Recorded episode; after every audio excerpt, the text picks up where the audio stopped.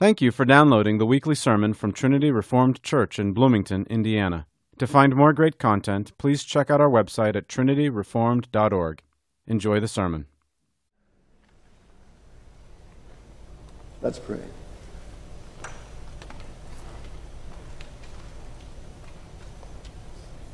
Oh, Heavenly Father, thank you for life. Thank you for eternal life. Thank you for life in Christ. That though we die, yet shall we live.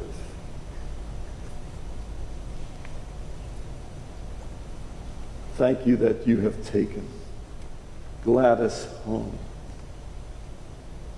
Thank you for answering all those prayers of hers since her husband died.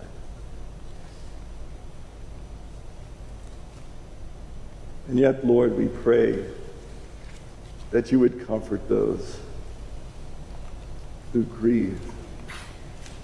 But thank you, Lord, that our grief is overwhelmed with hope and with assurance that she truly has gone home.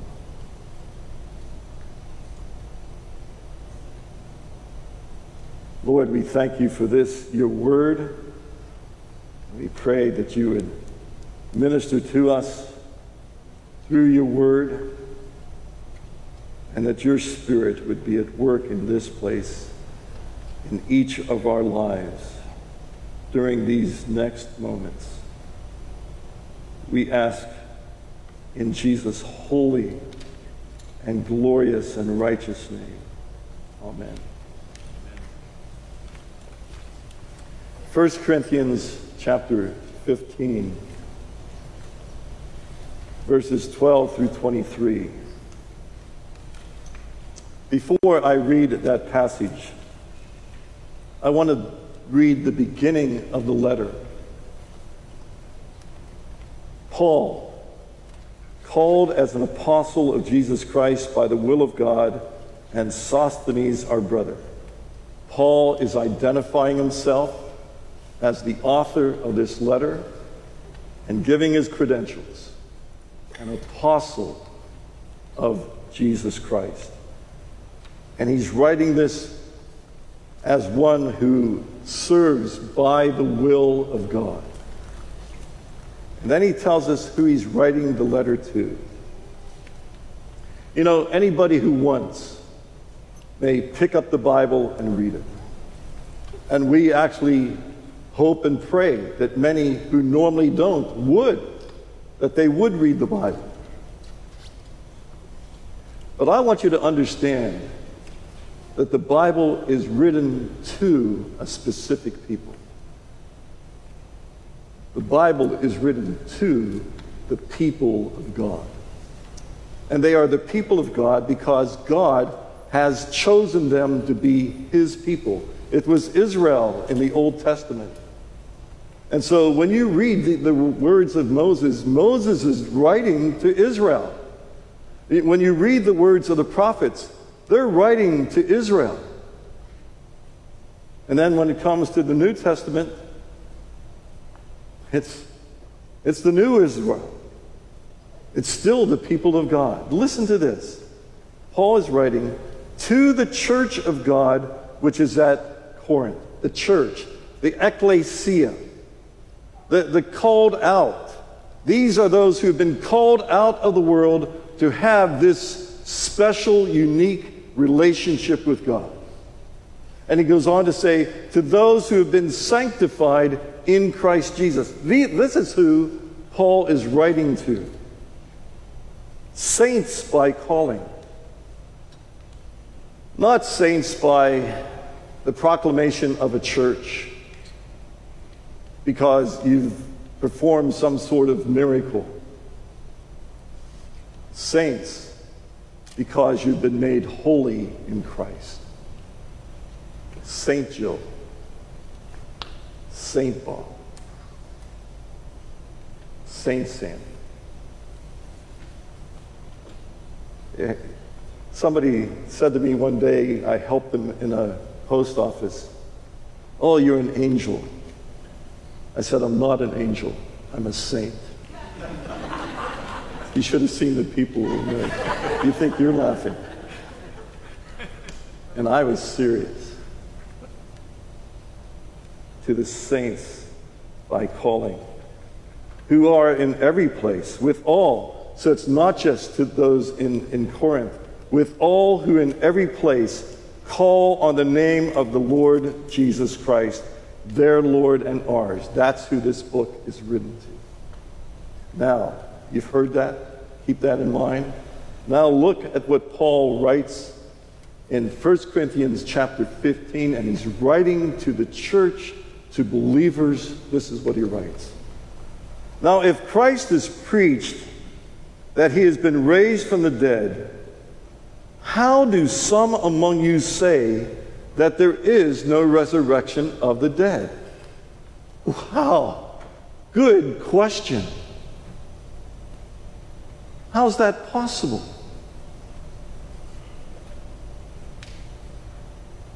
But if there is no resurrection of the dead, oh, now I, I studied logic my first year in college. Man, this is, this is perfect logic that we're going to follow here.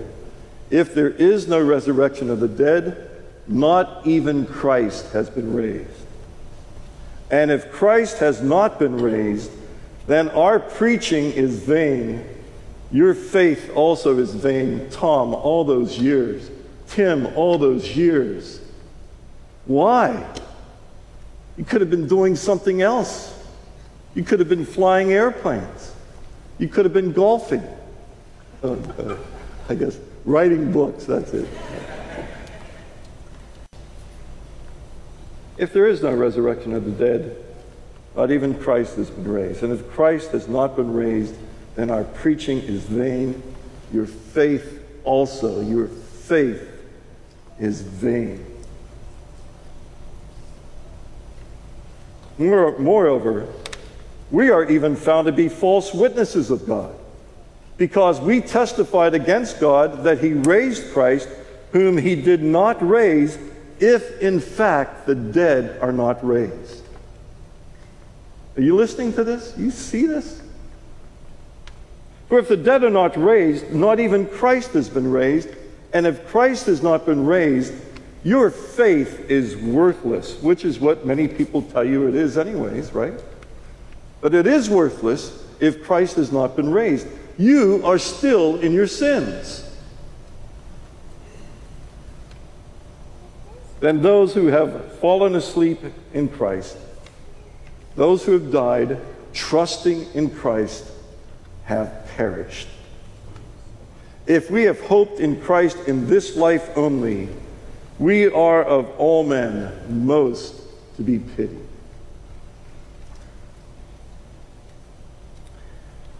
In Paul's letter to the Ephesians, um, he talks about the fact that we are all dead in our trespasses and sins. That's, that's how we were born, that's, that's how we come into the world, dead in our trespasses and sins. And then my two favorite words occur but God.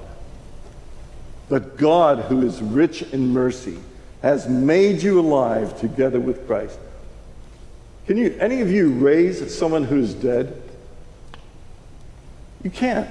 You can't do that. And you were dead in your trespasses and sins. You certainly couldn't raise yourself to life eternal. But God, who is rich in mercy, has made us alive together with Christ. Well, here we have another but. If we have hoped in Christ only in this life, we are of all men most to be pitied. But now, but now, Christ has been raised from the dead. This is a proclamation coming from God through Paul. Christ has been raised from the dead, the first fruits of those who are asleep, those who have died. He's the first. Now I know other men were raised from the dead. Lazarus was raised from the dead.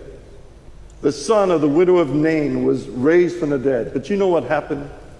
Those people had to die again. So if you think it'd be great to be raised from the dead, then you have to go through it a second time. Jesus is the one, the first, to be raised from the dead, never to die again. But he's the first fruits of those who are asleep. For since by a man came death, by Adam came death. By a man also came the resurrection of the dead. By Jesus came the resurrection of the dead. For as in Adam all die, so also in Christ all will be made alive, but each in his own order. Christ the firstfruits. After that, all men will be saved. Not what it says, is it? Christ the firstfruits. After that, those who are Christ at his coming.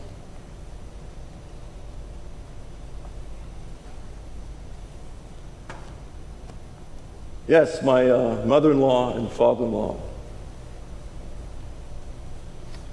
had this large notebook. I mean, it wasn't, wasn't a small, it was a large notebook with people that they prayed for every day. Every one of their children, every one of their grandchildren, great grandchildren. They had it all, all written down because there's no way they would have remembered those names otherwise. But so what? It was written down, and they prayed for them. Missionaries we go to different churches. They prayed for our pastors.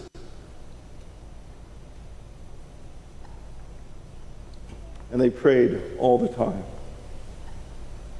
And I imagine that somewhere along the line, they were praying for me for what I'd be doing right now.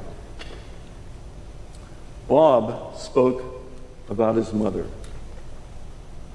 I'm going to speak about his mother's Lord.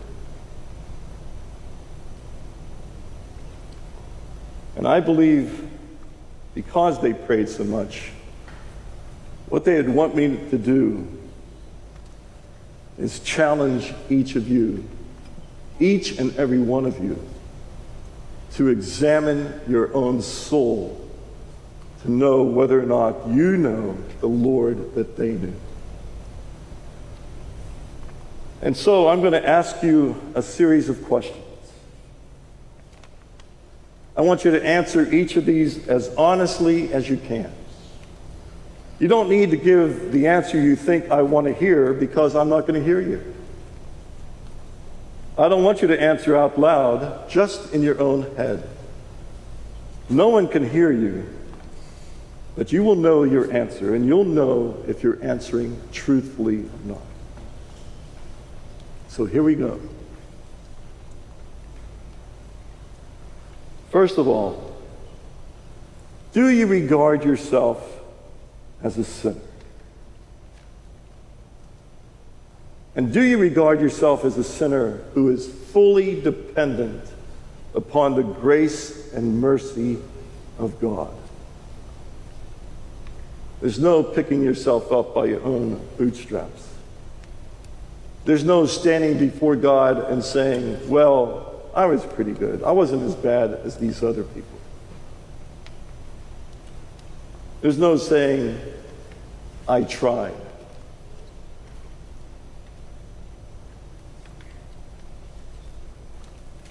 You need to be dependent not on yourself, but on God, and on God's grace and on God's mercy. Grace is giving you what you could never deserve. Mercy is withholding from you what you do deserve. God, give me grace. And God, give me mercy. Second question. And this isn't for you to think of what's the other person answering to this question. This is for each and every one of us individually. Do you recognize the death of Christ as a sacrifice for your sin? You know, we hear so much of those who want to say Jesus was a good man. He lived an exemplary life. If we could just follow his example, I read his teachings. What great teachings. If we could just listen to those teachings and implement those into our lives. And the ultimate example was that he laid down his life. Well, you know, we should follow that example. We ought to lay down our lives. Well, you know, there's something to that. He was a great example. His teaching was the best ever. But the death of Christ is a sacrifice in this way. The punishment for sin from the very beginning is death. And that death is an eternity of suffering.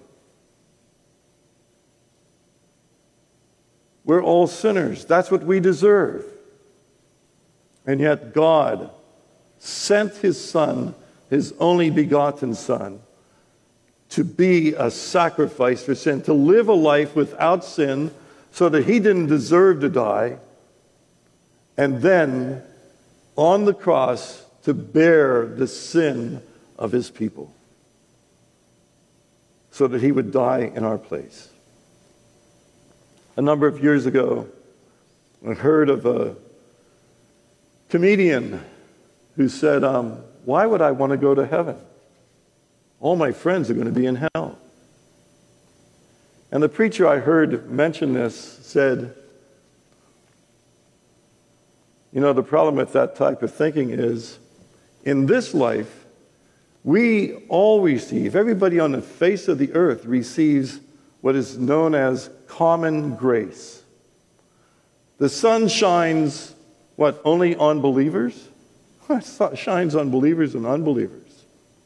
The, the rain falls on the just and the unjust. Um, those who are terrorists have friends. Those who are murderers have friends.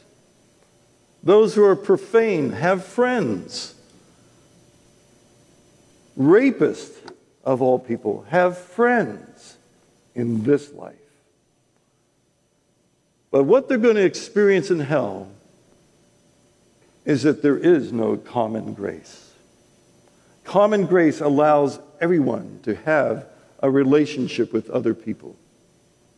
In hell, there are no friends. You want to make a joke about it? All my friends will be in hell, they won't be your friends in hell.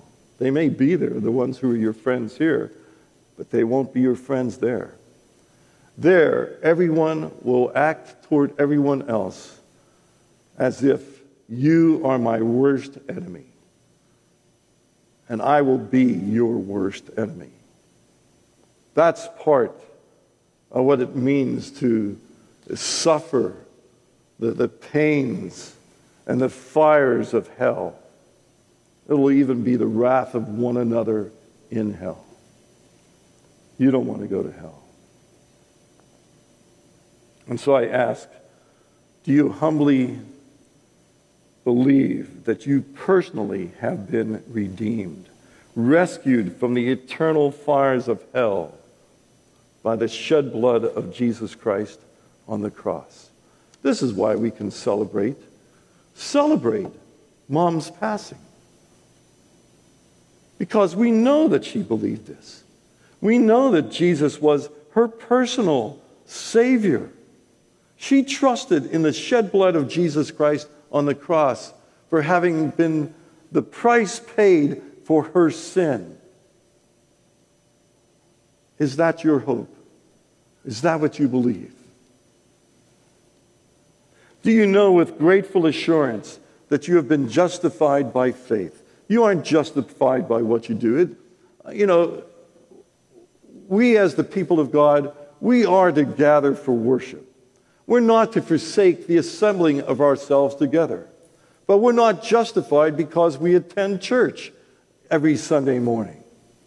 We're not justified because we teach Sunday school or we play in the band.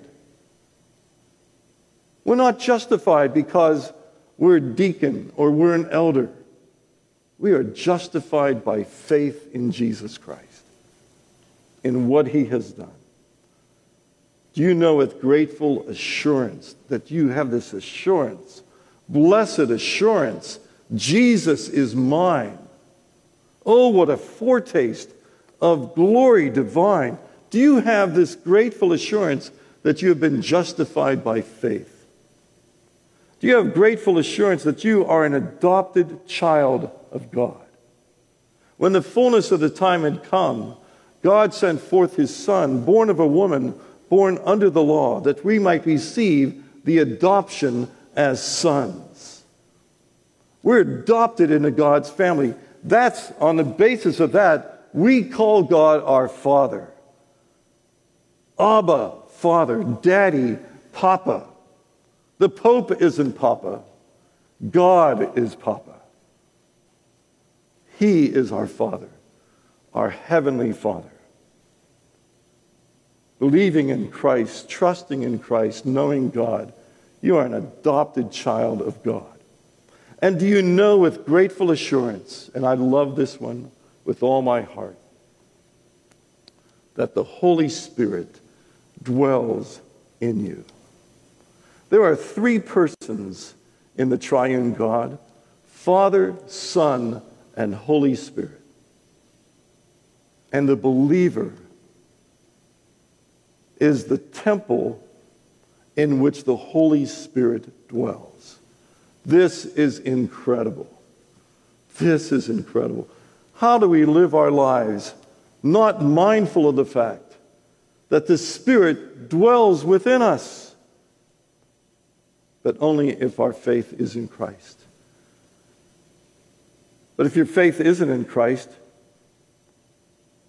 then we pray for you that your faith would be in Christ, that you would come to Him, that His Spirit would dwell in you. Two more questions. It hasn't been an hour yet, has it? Do you fully accept the Bible as the infallible, inerrant Word of God. God is without error. God is completely trustworthy. If this is His Word, then it also must be completely trustworthy and without error. Do you believe that? I was talking to one of my high school friends just last week back in my hometown. And it was clear that he had a God of his own making. And I said that to him. And I said, Why would you try to come up with your own God when God has revealed himself to us in the Bible? Why don't you hear what the Bible has to say? Listen to it, search it, know it, sit under the preaching of it. And then Coupled, coupled with that is do you fully accept the authority of God over every area of your life? We call God Lord. We refer, refer to Jesus as Lord and Savior. Listen, maybe we don't think this way in our culture any longer, but if someone is your Lord, you are his servant. You are his slave. Christ is my Lord. God is my Lord. And so, yes, he has complete authority over every area of my life. And that takes me back to this idea of prayer. If God has authority over every area of my life, why wouldn't I take everything to God in prayer? Oh, what peace we often forfeit. Oh, what needless pain we bear. All because we do not carry everything to God in prayer.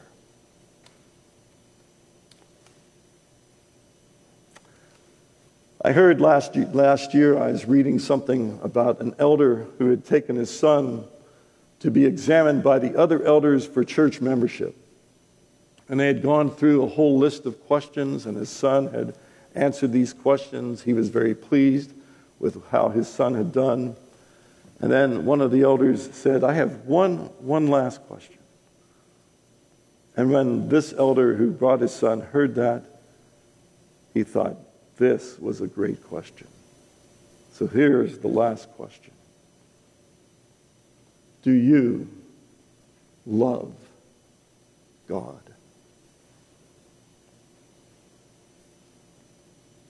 Wouldn't you love to ask that of your mother right now? Well, you know the answer, don't you? She was not perfect. Not like Bob, but she was not perfect. But boy, did she love God. Those people at Hearthstone saw that. Those who cared for her, those who came as her companions, and the people in that place saw that she loved God. She forgets people's names. Jill would quiz her each morning when, when she was still living at home with us. She couldn't remember something for five minutes. But then you bow your head to pray, and she could pray like she always had. And she would walk around the house like she walked around Hearthstone, singing hymns. I sing songs by the Temptations and the Four Tops. She sang hymns. Do you love God? I will ask, do you believe in God? Do you trust in God? But the question here is, do you love God? Know this, that if you do, it is because he first loved you.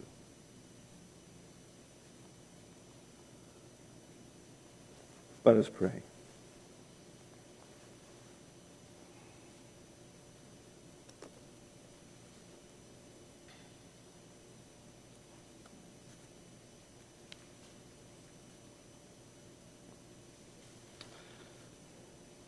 For as much as it has pleased Almighty God and His wise providence to take out of this world the soul of our beloved mother,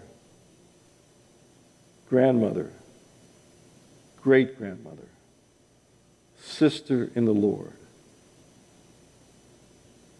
We therefore commit her body to the ground.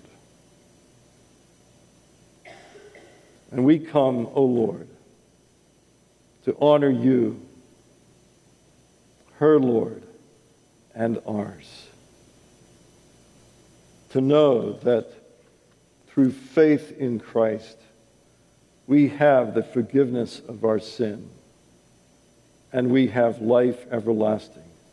And, O oh Lord, how we pray for those who do not have this knowledge and for this assurance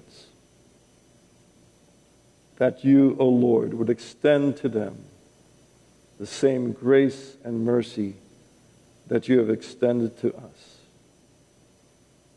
Remove their hearts of stone and give them, Lord, life, life in Christ, whom to know aright is life eternal. In Jesus' name we pray. Amen.